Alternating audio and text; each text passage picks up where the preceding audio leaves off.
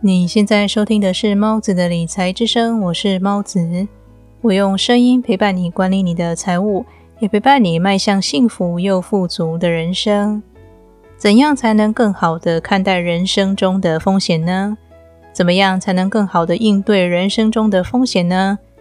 以上这两个问题的答案就在今天的节目内容里。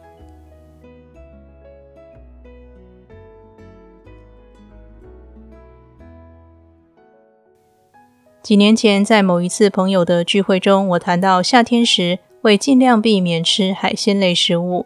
因为担心店家储藏不当而造成食物腐败。当时朋友笑着说：“你就是活得太小心翼翼了，活着想那么多干嘛？”当时我微笑着没反驳，但心里想着，因为人生中已经有许多完全无法避免的风险，所以如果稍微注意一点便可以消除后续的麻烦，那么何乐而不为呢？况且少吃一点海鲜对我的生活也没什么重大的影响。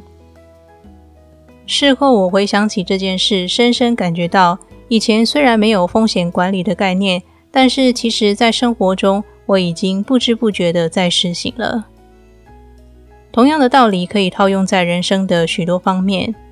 当你做好风险管理，就等同于在平时就为危急时刻做准备，当无可避免的灾害来临，便可以用比较快的速度反应，也能够做出比较好的因应对策。例如，我们带孩子出门骑车时，一定替他们戴上安全帽，穿上护膝护肘，这样一来，即使不幸摔倒了，也能够大幅降低伤害。或是我们会在汽车上安装儿童安全座椅，设法让事故发生时对孩子的伤害降到最低，这也是相同的道理。做好风险管理并不代表每天战战兢兢地活着，而是你为了那个万一尽量地做足准备。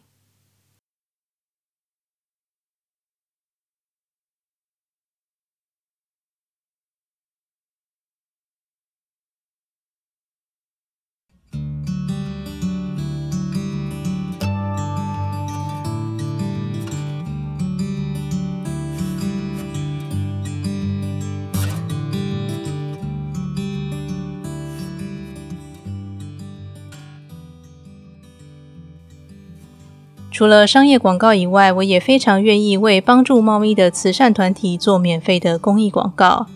所以如果你知道有哪个慈善团体需要免费的口播广告，可以到 Instagram 或是 Facebook 粉丝专页发私讯给我，我都会非常乐意为他们服务哦。感谢你听完这段广告，也感谢你一直支持猫子的理财之声。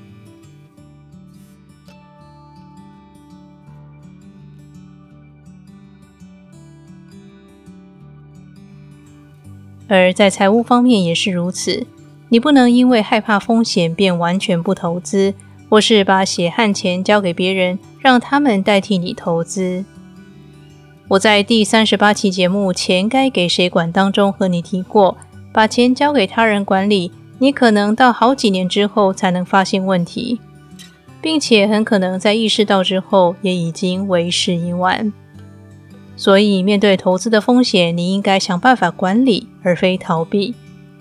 那么应该如何才能够妥善管理风险呢？管理风险前，你得先了解风险在哪里，才能够做出适当回应策略。了解风险种类、风险层级和你个人对于风险的承受程度是首要任务。你可以透过学习，了解自己应该特别注意什么，或是自己特别在意什么，而想办法制定避险计划。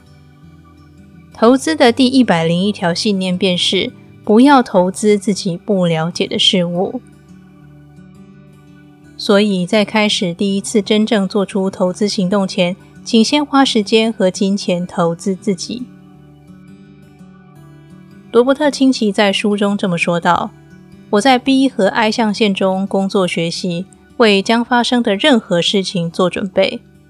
一个有准备的人，无论经济走向何方，无论何时发生变动，都会获得成功。所以管理风险的第一步就是从今天开始学习。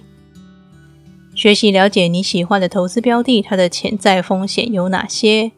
学习了解你对风险的接受程度，是属于高度的积极进取派，还是属于低度的保守稳健派吧。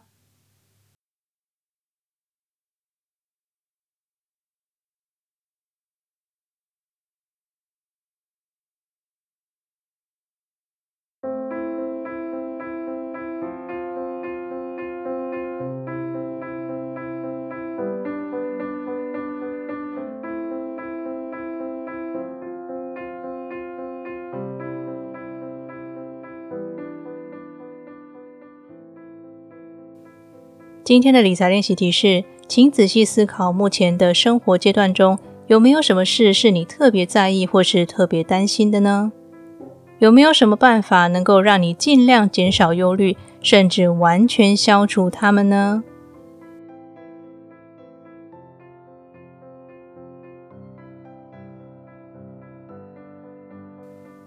今天为你分享的是来自《富爸爸有钱有理》这本书系列分享节目第七集。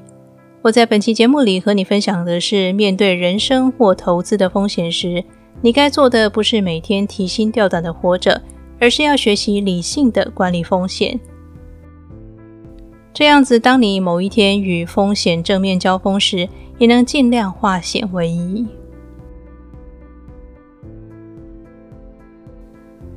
理财和追求财富的人生其实是一条漫漫长路，但是请别担心，我依然会在这里用声音陪伴你，达成你的财务目标。